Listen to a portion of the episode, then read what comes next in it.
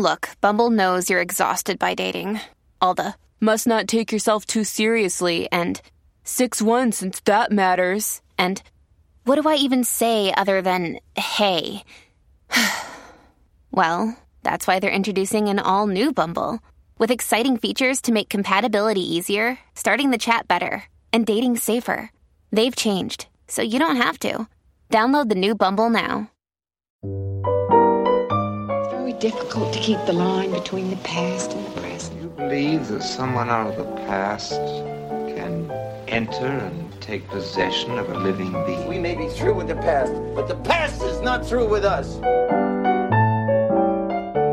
Welcome to the Next Picture Show, a movie of the week podcast devoted to a classic film and how it shaped our thoughts on a recent release.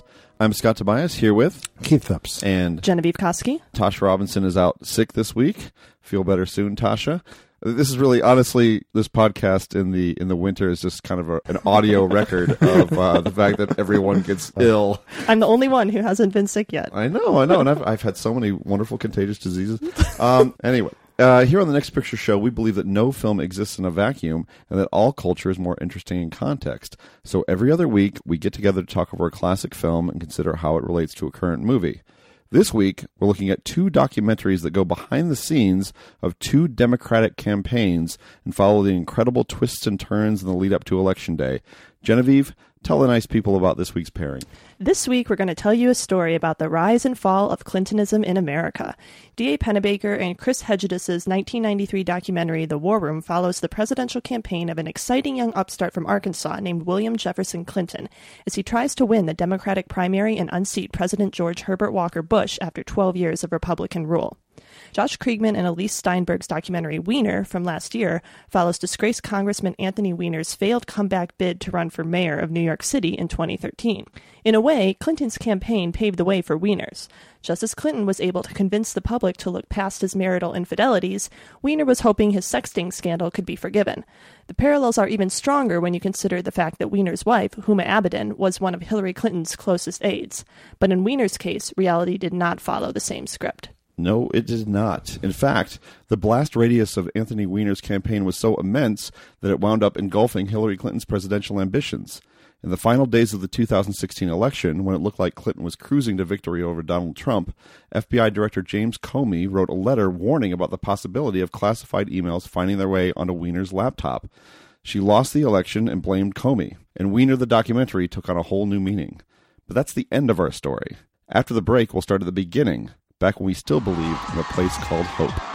Somebody who's been through a lot of tough elections, James Carville, is known as the Raging Cajun in the business. Let me tell you what's at stake in this election. It's about George Bush and the whole sleazy little cabal of them. You're going to get tax breaks for the wealthy. You're going to get a guy that doesn't know what a grocery store, store scanner is. I'm getting sick and tired. I am every single night hearing one of these carping little liberal Democrats jumping all over my you know, you know what. I'm George Stephanopoulos. I'm Director of Communications. Bush was on the defensive. Another good night for Bill Clinton. Three debates, three wins. I guarantee you that if you do this, you'll never work in Democratic politics again. If we cannot believe anything he has said about his past, how can we believe anything he's saying about the future? Well, I think Mary Matalin's got a good career in fiction writing when this is over. I'm lost. I don't know where I'm supposed to go next. Turn Perot off. I don't want to look at it. How are you? Nice to see you. Stay focused. Talk about things that matter to people. We love Hillary's new patriotism thing. It's the economy, stupid. Speak from your heart tonight. I mean, that's all that matters. Read my lips. It's the most famous broken promise in the history of American politics. Let them spin. We will win.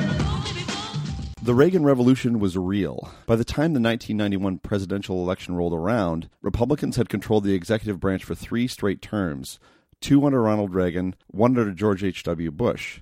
For Democrats, the path to victory was unclear. When you're out of power for that long, it's hard to draw a winning electoral map, even when the incumbent has shown some vulnerabilities. And in Bill Clinton, you had a problematic candidate to say the least. Though a former Arkansas governor, he was largely unknown and untested on the national stage. His reputation as a womanizer threatened to alienate both female voters and moral majority types, and there was no guarantee that a moderate Southern governor was the right answer for energizing the Democratic Party and controlling the executive branch for the first time since Jimmy Carter. The War Room would be a fascinating documentary even if the Clinton campaign stalled out in New Hampshire. But D.A. Pennebaker and Chris Hegedus wound up bearing witness to history and brought us inside an operation that would change the way campaigns were won. Unlike Weiner, we don't see much of the candidate himself. Instead, the War Room made stars out of two charismatic political professionals lead strategist James Carville, aka the Raging Cajun, who brought a bare knuckled approach to the job that effectively underlined the weaknesses of Clinton's primary opponents and President Bush, and handsome bastard George Stephanopoulos, who would go on to become the director of communications and a senior advisor to the Clinton White House before moving on to a career in journalism. The War Room is about Carville, Stephanopoulos, and others sincerely advocating for a candidate they felt would lead the country in a positive direction, but it's also about consultancy as a business. Years later, we wouldn't necessarily view James Carville and George Stephanopoulos as idealists, but more as opportunists with their own set of ambitions. With the War Room, Pennebaker and Hegedus didn't have special access to Clinton, and they deliberately avoid the news clips or title cards that might tell the larger story of the campaign as it unfolded. It's a great work of direct cinema, the fly on the wall style mastered by directors like Frederick Wiseman, the Maysles brothers, and Pennebaker himself. By camping out behind the scenes, Pennebaker and Hegedus patiently collect the footage they need to tell a story in specific moments, from Carville passionately rallying the troops, to haggling sessions over 30 second ads, to potential attack lines over campaign materials manufactured overseas. And oh, those magnificent long sleeved, multicolored collared shirts of Carville's. How have those not come back in style? We'll address that important question and many more after the break.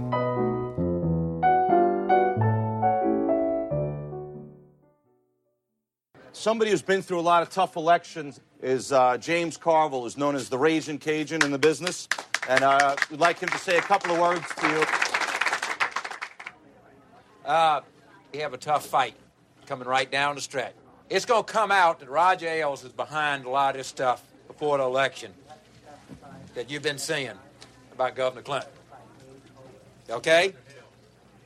Ailes. It is, cla- and of course Bush and, and, and Georgette Mosbacher and everything else. Let me tell you what's at stake in this election. Every time that somebody comes along that's got some ideas, a Democrat comes along, the Republicans come up here and they ambush him.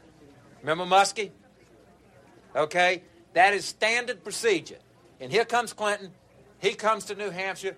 People here hurting. They want hope. They want somebody with vision. He gives it to them. So what do Republicans do? They get together with their wedge issues and they knock it off. If they succeed this time, it's going to be every time. You are never going to get a presidential candidate. Okay? You're never going to get somebody to come up here and run for president that served 11 years as governor, has got any kind of experience. Okay? And every time somebody comes up, they're going to do it. If we win this, then you have knocked this shit back forever. Okay? So, did any of you see The War Room back in 1993 or just in the 90s in general? And you know, what was your perspective on the film then and now? I did not. In fact, I just saw it for the first time for this. I'm, Oh, wow, yeah, really? I know. I'm, I'm, I'm, I know. I'm bad. Uh, but I do remember. You're not bad, I remember Keith. when it came out, though. I remember. I remember it'd be like, "This is this is like nothing you've ever seen before." Mm-hmm. Just- we didn't we didn't understand how politics worked until we saw this movie. It was sort of the reaction I, I, I remember from from the reviews at the time. Yeah, well, I was 10 when it came out, so no, I did not see it in 93, but I did see it in the 90s in high school, actually, in a civics class. Uh, in, in hindsight, I'm very confused as to why the teacher thought it would be a good thing for us to watch, especially considering the uh, Monica Lewinsky scandal had happened like maybe a year or two earlier. So it, it seems like a very pointed thing to have a bunch of high schoolers watch this movie, but uh, that's neither here nor there. But honestly, I don't really remember my impressions of it back then because I don't know, I was a junior in high school and didn't really care about this This movie. is boring. yeah, exactly. It's like why don't why aren't they doing anything? Um, no, but rewatching it for this in the current political climate was uh enlightening experience to say the least. And also like being semi familiar with James Carville and George Stephanopoulos the figures they've become after this movie that was also enlightening to kind of go back and see them in their nascent stages so to speak. But yeah I can't really say that my thoughts on the movie have evolved because I don't remember what my initial thoughts on the movie were but it was uh, it was something to watch it this time. Yeah, uh, really was. It, I guess I then would be the lone war room obsessive here. um, th- this election was the first presidential election that I voted in and that I participated in. I was in college, and I have a very strong memory of this is the University of Georgia, and believe it or not, at the time, Georgia was very much in play and was a swing state, and it was a state that Bill Clinton won. And I remember Al Gore coming to campus and giving that speech That that, up he down gives, speech? giving the up down speech, and everybody everybody was saying I was out there too, saying up and down and up and down, and that whole bit about you know if you wake up in the morning and you're all cranky and it's raining and you look at the headline and it's four more years that whole bit like that canned stump speech which is quite effective i remember that very strongly. And i remember really going all the way with this thing. And not only did i see it you know a couple of times i read James Carville and Mary Matalin's stupid book that they wrote together about being this wacky couple that one of whom serves Republicans, the other one's a Democrat, but they get along, etc. And um, I think that was actually kind of a turning point in my thinking about, about politics. I was- I was gonna ask you. because I when, when I saw the War Room, it was like James Carville is amazing. This is this guy is genius. He's energizes this campaign. He loves his troops. You know, there's a he's salty. He's like a really colorful figure. And I still believe when you watch the film, I mean that that impression comes across strongly. But then when I read that book, it was like, okay, the reason why this relationship works is because they're political professionals. They're both mercenaries. Right, exactly. They're mercenaries. And, and if you go even further than that and see a documentary called Our Brand is Crisis, which is when Carville and his, his consultancy business got involved in um, an election that was with much more unsavory results than Bill Clinton beating George H.W. Bush, then you think, okay, this is how, how it really is. This isn't necessarily an idealist, or maybe, uh, yeah, I mean, I guess with the War Room, it's a complicated situation where it's somebody who is, you look at James Carville and maybe you get a little bit of both. You know, I mean, I think he does sincerely believe in this candidate and how the country is going to change potentially under Bill Clinton, but there is that, that mercenary aspect that, that I don't know if it comes through in the film itself, but I think outside of the film and, and over the years, it really it's un, unavoidable. See that, that that's interesting to me because like can, can you point to uh, a place in the war room where you see that uh, sincere belief in the policies that Clinton stands for? Because when I viewed it, like I mm-hmm. I saw Carville as kind of pure mercenary. Really? Yeah. Like you, you didn't think that that speech that he gives about how there's nothing more precious that a person can give than their labor, uh, and he starts crying. okay, and he's, okay, he's okay. talking. Uh, He's talking. He's talking because of the things that you've done. People are going to get better health care. People are going to get yada yada Yes. yada. And I, I thought like that was a that's a very inspiring speech. And I think if you're in that room and you've been, it- which again, I think this film is so evocative, and you can practically smell, you know, the stale pizza in that room. You know, I think you can see why these these people have uh, volunteers and, and campaign professionals have given so much of their energy to this to this guy. Sure, sure. I mean that that closing speech is fair point. I- Sure. Okay, but- but I, I'm- did I'm gloss over curious that. about but the other side, Yes, yeah. like up until that point, I see him as a politics as competition Mm-hmm. figure, and like his the way he digs down into the minutia of the campaign feels less about hammering out the specific positions on this policy than hammering out the optics and all, it- like Sure. for coming from him, I really see only concern with how things look and that's his job that's Sure. what a campaign strategist mm-hmm. does and i i didn't see anything beyond that until that final speech which i guess for me was kind of colored by everything that came before as almost a performance you know for his troops that did do a lot of work. And mm-hmm. for for me it seems like carville is more in it for the experience of managing a, a winning campaign. Like he wants to win and he appreciates all the people on the staff who helped him win. And I feel that the what he's saying about you know people getting health care and all that is just kind of an extension of the line he's been towing for the entire movie. You know the points that he has just grown accustomed to making as part of this. Right. So you- so you it's know. a different kind of messaging. He's got he's got the, the messaging that he's doing for the for the public that he's trying to hone and uh, to to get his candidate elected. And you think that he, he, even in that moment he is he is still messaging, but he's tailoring that Yeah. message to his people who, Yes. who might have a different motive for for supporting. That's an interesting point. What about you, Keith? What what's your take on Carville? I I think he's a consummate professional, and it seems like I, I want to think in this case, or, or he he's not insincere. I think he does believe in these causes. I, I can also see him as someone who, if the Clinton campaign had, had sputtered out and Tsongas had taken off, he could easily have tr- transferred his skills over there and be saying that the uh, drawing on the same skills for to, to elect him.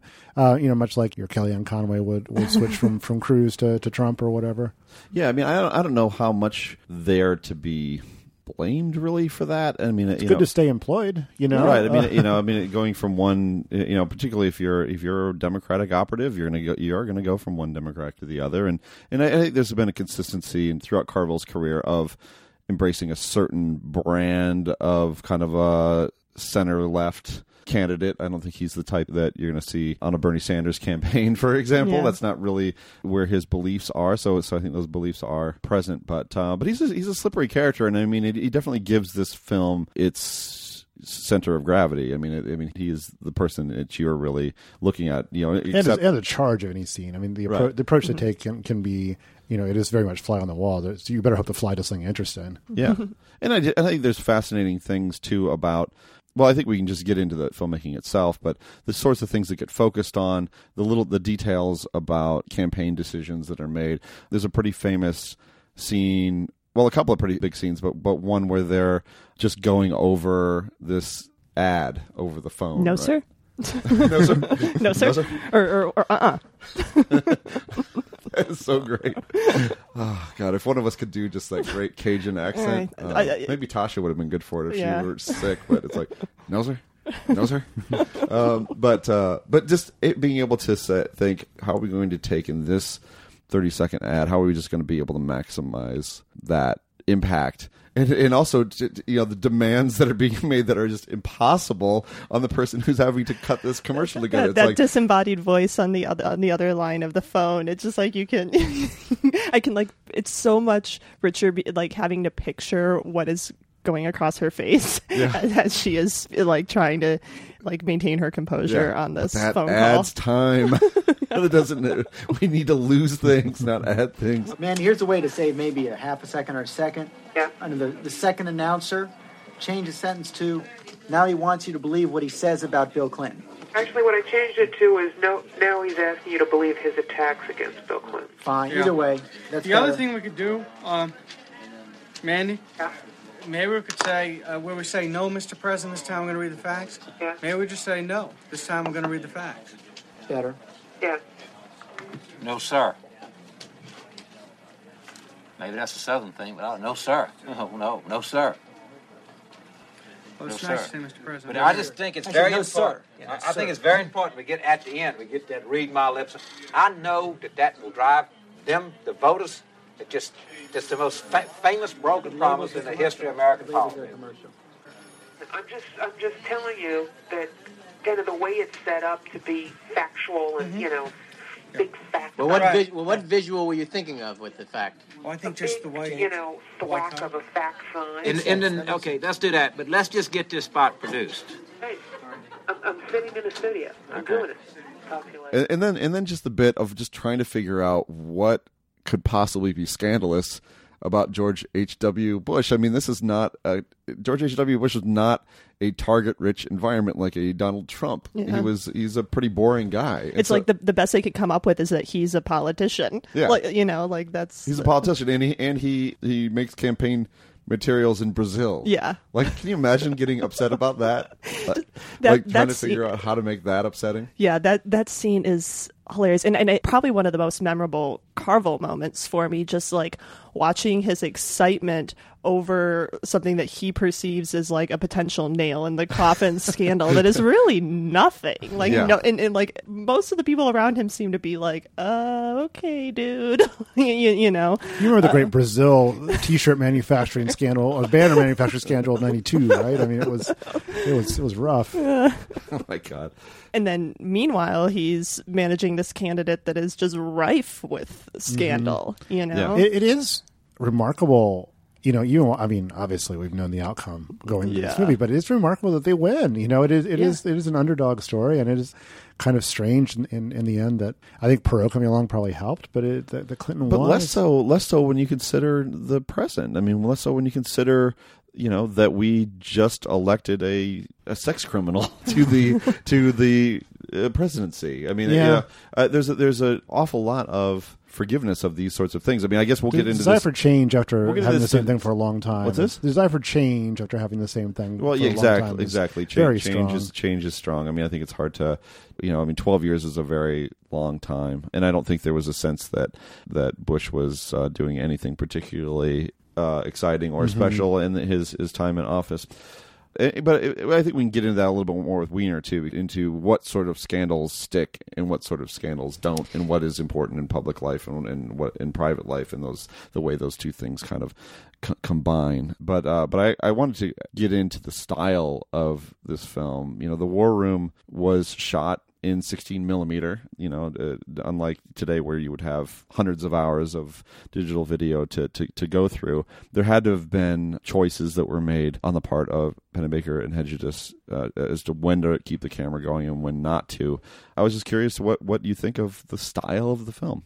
Well, I mean, I think the kind of the strategy for you know working around the restrictions of 16 millimeter are like kind of right there in the title, like the War Room. Like most of their filming is confined to actual like campaign headquarters. There's a lot during actual meetings, Mhm. um, and uh, so I think that's just like kind of strategic planning of being there when people are going to be saying things aloud and like and like giving voice to opinions and ideas that they may not under kind of more out in the world circumstances. You know like other other uh, documentaries may take the talking head approach to get that kind of information across. But by you know using these uh, staff meetings as kind of a organizing principle for the film you're able to kind of get a lot of basic information across that way.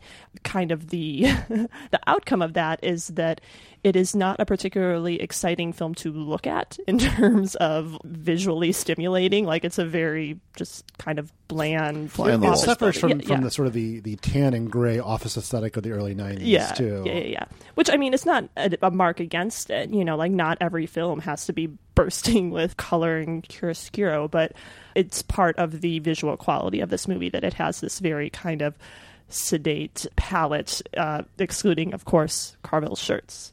yeah, right. They give you that color pop that Yeah. you need.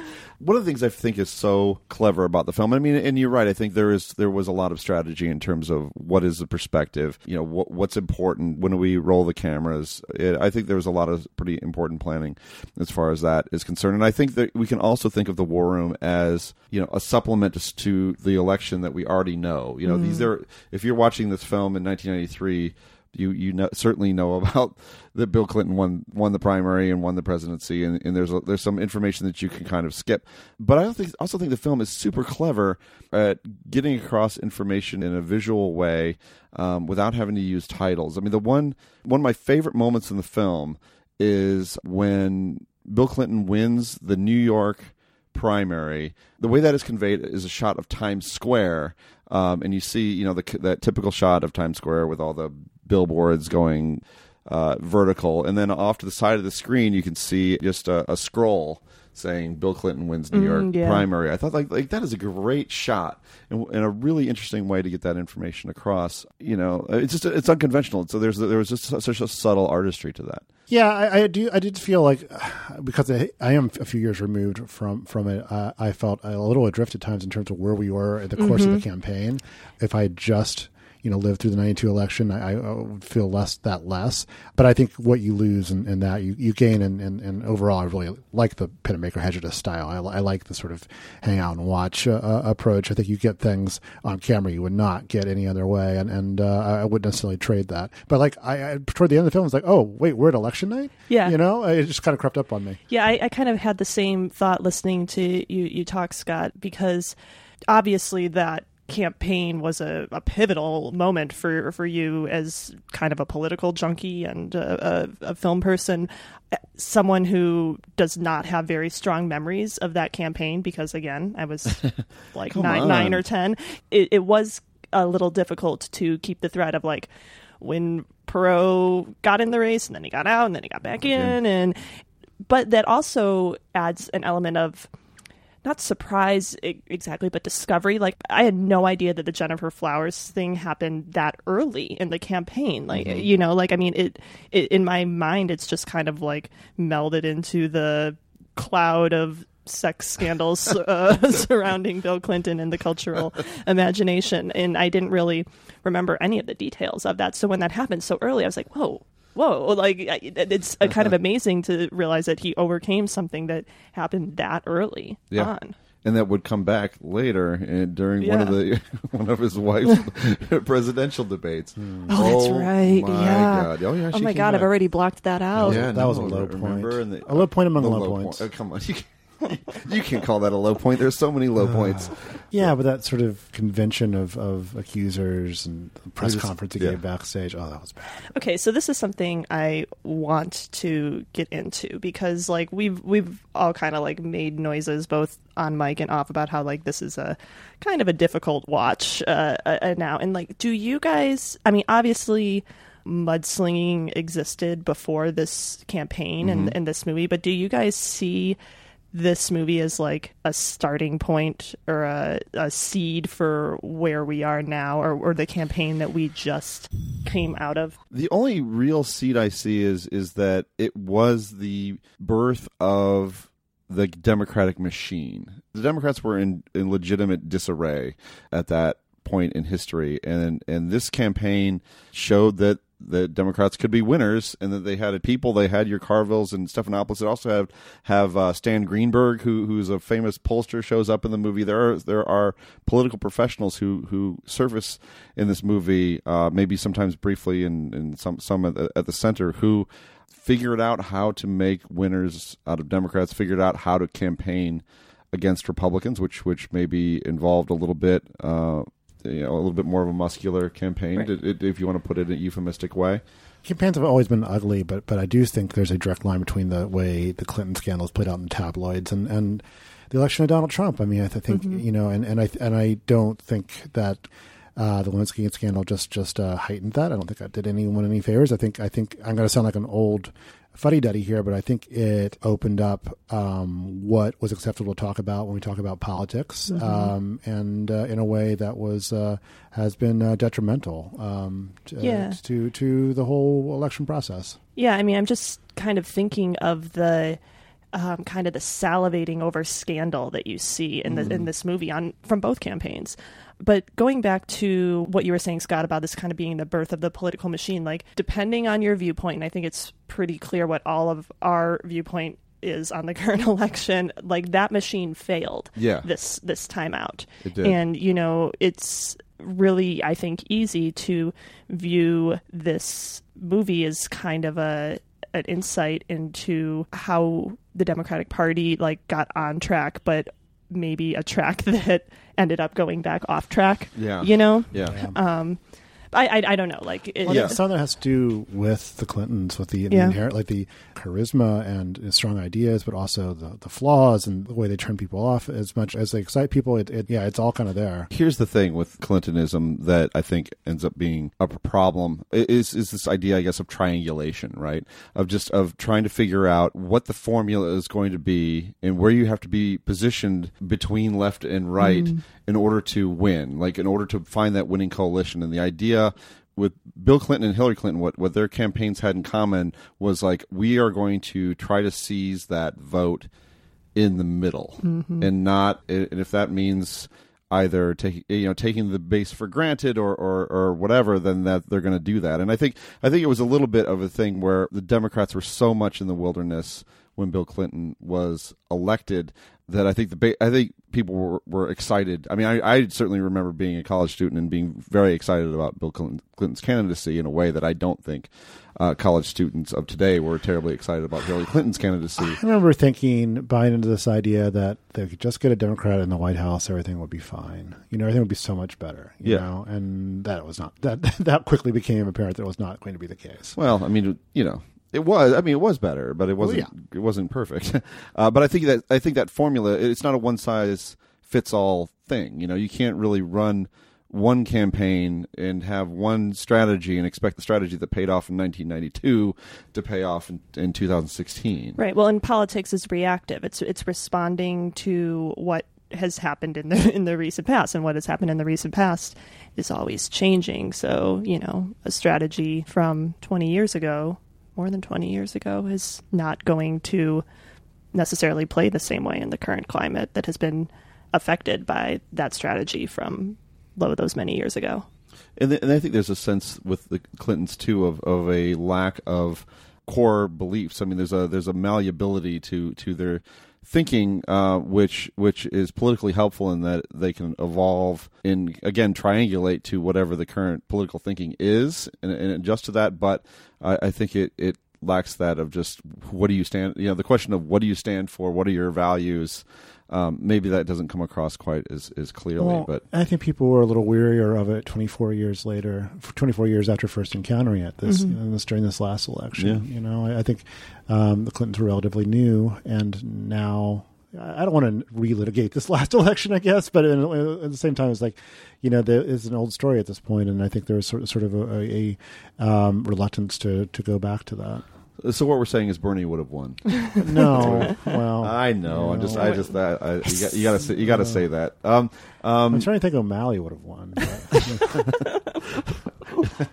For, yeah, I don't know about that.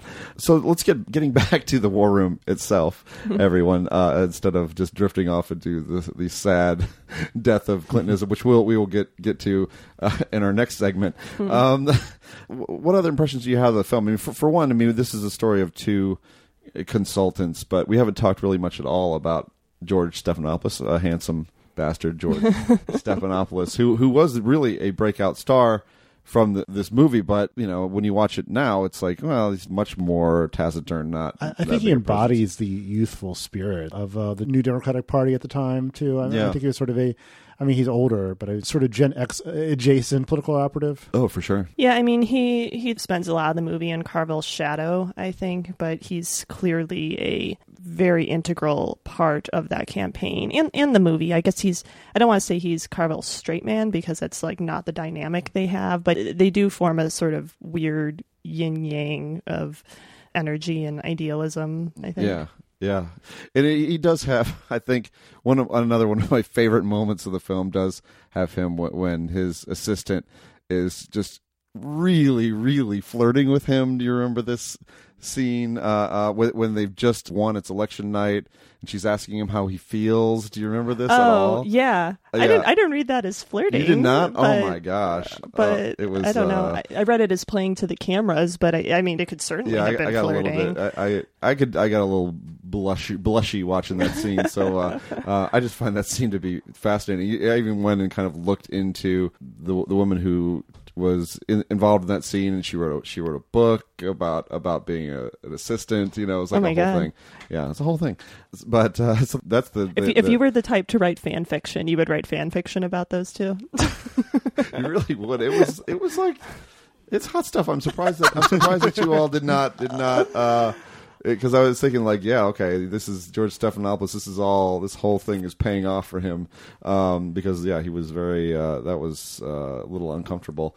Um, we don't but- know what's in the outtakes. Yeah, uh, too hot for TV. What? Um, How do you feel? it's still not. You know, it's getting close. I mean, I was pretty shook up talking to him. What did he say? They were giddy. It's like it didn't. I mean, they're just like. Are you like happy, or are you scared, or are you nothing, or do you want to just like cry, or what? The crying was before. Maybe it'll be later too. No, it's just like floating. So there are a lot of you know famous clips in the film. I mean, what what were some of the more you know indelible moments for you? Well, I have a actually a Stephanopoulos scene that I was going to kind of bring up uh, in talking about him. So hey, segue. Um, but that scene, like toward the end, where he gets a phone call about something, something that someone has, and he is trying to talk that person out right. uh, out of it. And it's I, I don't know if it, I I missed it or if it's like purposefully unclear of like what uh, who, who he's talking. yeah yeah yeah, but just the the maneuvering and the slickness uh, but also like sort of like panicked bumblingness, uh, kind of combining into trying to not seem desperate and desperately talking this person out of going forward with whatever it is that Oh, they are threatening to go It's like- forward it with. sounds like just. I think you just imagine it being another tabloid Yeah. scandal uh, for for Clinton. But oh my gosh, you're right. That scene is in, in- incredible. Just like. You know, you can do this, but here's what's going to happen to you. Your career is going to be ruined. Yep. yeah, that is like that that's that's the moment. moment. where I get like a Carville esque energy out of him, Yeah. where, where it's like, oh, this guy is he's packing heat, you know, you know, Yeah, and, Um, and you can imagine him having those kinds of conversations behind closed doors that we Mhm. did, that we weren't witness to that were pretty critical to keeping um, the heat off of uh, uh, the candidate.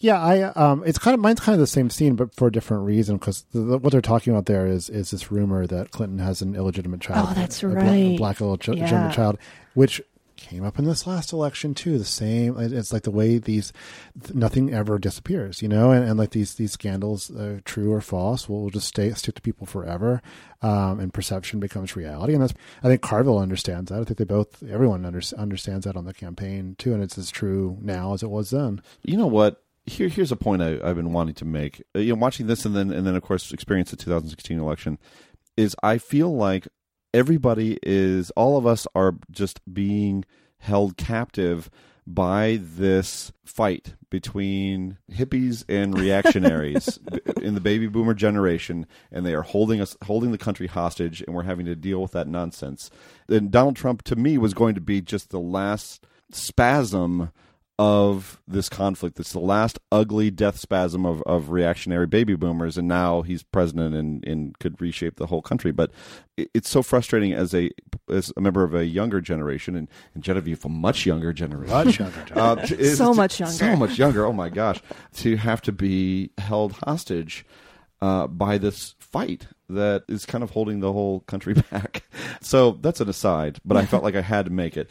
But when you're talking about indelible moments, the one the one for me is on election night when the results are coming in and they're getting all this in paper, and there's a very famous moment where pollster named Mickey Kantor is getting very excited about all the numbers that are coming in, and you know it's just one of those great candid behind the scenes sort of salty moments where he he he says, "Look at Indiana; those people are." Blank you know? And and uh there's been some con- controversy and this came up you know this was this come up as late. I'm looking doing an internet search on uh, on it now and this this came up as as late as you know May 2008, uh, uh, where they're trying to just you know parse that line. Is that what he actually said, or was he saying people are blanking in the White House? Like like are the the White House people have got to be ups- upset about this? It's just the magic of documentary to kind of be there when people don't realize the camera's around, where the mi- mic is hot, and you just get this great you know very colorful moment on on the record. Yeah, per Pennebaker is those people must be blanking in the White House, Mhm. uh, which makes a lot more sense in context. Uh, Yeah, ma- than maybe just insulting an entire state. Well, it's, it's possible. I think because I think there there was no Raw- raw expectation. footage. there was no expectation that, that they were going to win Indiana or do well in, in Indiana as the uh, as I call Indiana the home of the hell is real billboard. Uh, but uh, it's a fun state and our Good- vice good- president. Oh yeah, God, I, I there's no way people have sex in that state.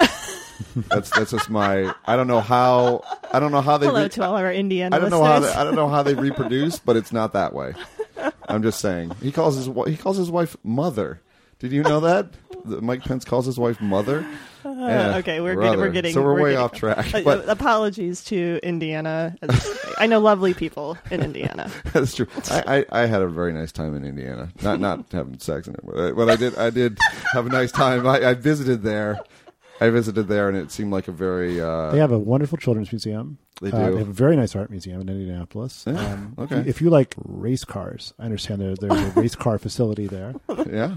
So it, it takes the, the urges down. It tamps down the urges going to the going to the race car. Uh, so, all right, let's steer. Scott away from this. okay.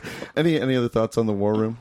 I like that the waiter offers him bush beer at the very end. that is really that is that, it's just like I spent a lot of time thinking like, okay, so is the bar like running a special on Bush beer because it's the election, or is it just a coincidence? Does this waiter know who he's talking to? Like, I have so many questions about that moment when the waiter offered James Carville a Bush beer on ele- election night, night before election yeah. night. I just think it was, I, I think it was just something that just happened, and uh, and he had that he had that response. Got to have a Budweiser. I think Budweiser is what he ended up getting instead. But Yep, uh, yep, most American of beers. that's right. Well, the end of the campaign. That's as good a place to leave it as any. We'll be right back with some listener feedback on our last episode.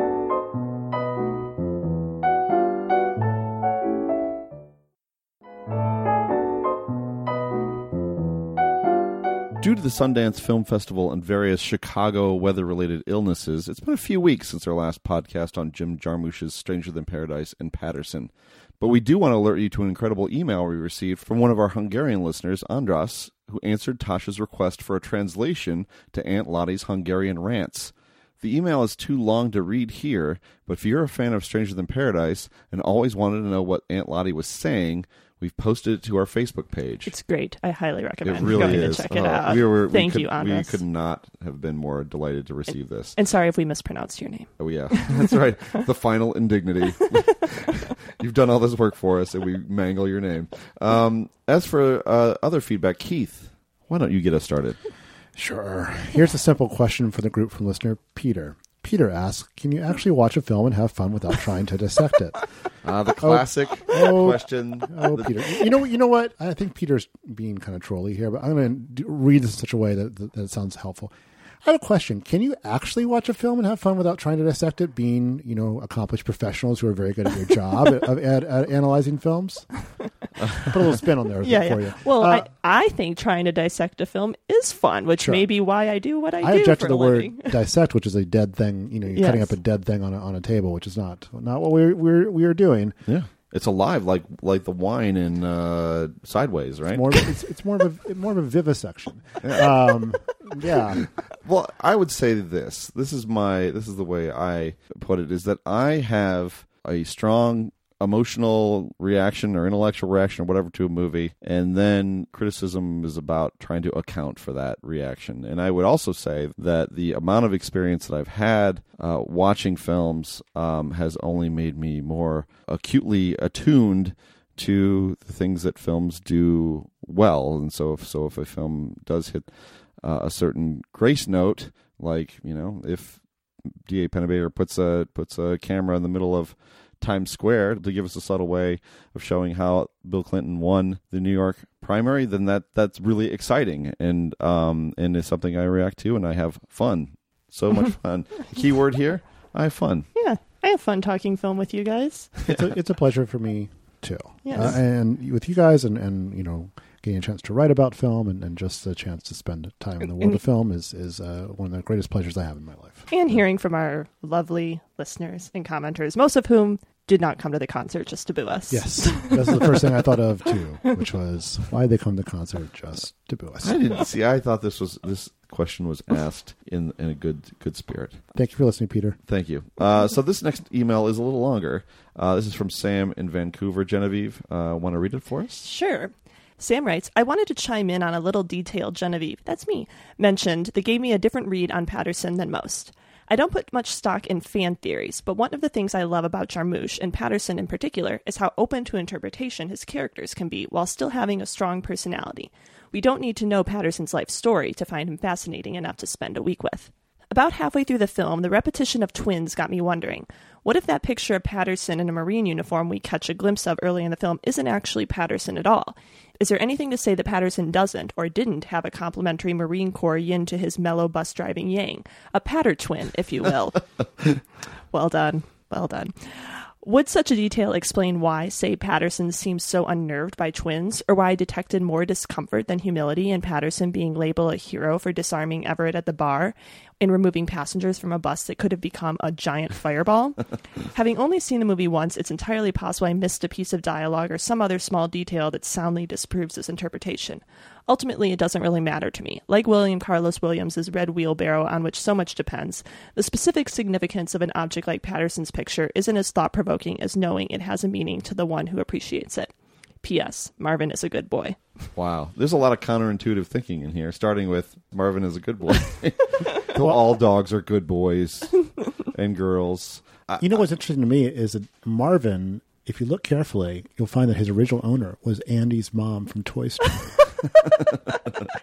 I really like this as as a fan theory goes, though. I think, I mean, I think the idea of Paterson himself as a veteran makes for a richer kind of mm-hmm. character sketch than him as the brother of a of a veteran. But I, I don't see anything in your reading that you know that I object to is impossible. And I, yeah, I don't know. What do, what do you guys think? I I can't quite get on board with it. And, and he says it right here about Paterson disarming Everett at the bar. That that spoke, I think, to Yeah. someone who does have experience with guns and with combat. But he And- did and- recognize it as a fake gun. yeah, well, that too. I mean, uh, and, and so I, I don't know. I mean, but I, I, it's interesting that place where your mind can wander, and um, you know, Jarmusch doesn't discourage that. Yeah, I do like in this letter how Sam hones in on two Jarmusch characters being open to interpretation while still having a strong personality. I Mhm. think that is a very good way of putting it, and I think our, our conversation on both of those movies kind of bears that out, given the amount of information we are given on those characters and how much we were able to talk about them with Yeah. that limited amount of information. So I think uh, you know this theory is just kind of another extension of that. So I'm I'm glad Sam pointed that out. I appreciate the imagination that went into that. Yep. So this last one, Keith, is from a reader who finally caught up with Moonlight, which we paired last year with Wong Kar Wai's In the Mood for Love.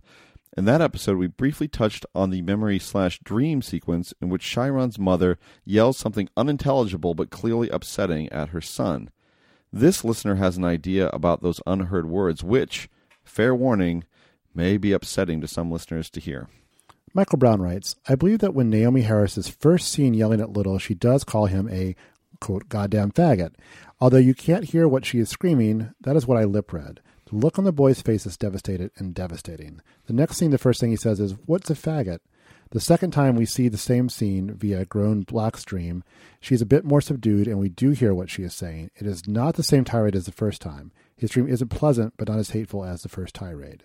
That makes sense to me. I, I, I think because we do get, uh, now that I'm not quoting, I won't say it, but we do get the F word. He does bring up the F word um, without us having, you know, seen him hear it.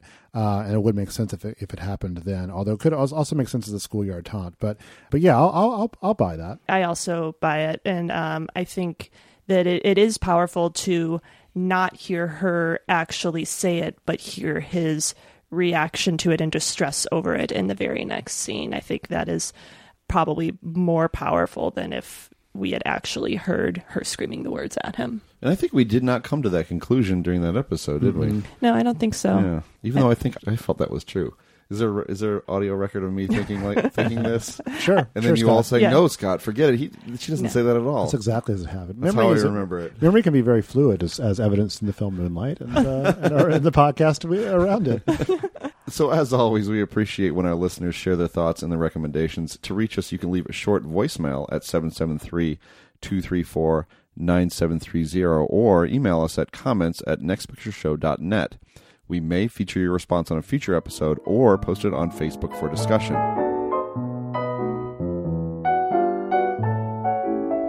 And that's it for this episode of The Next Picture Show.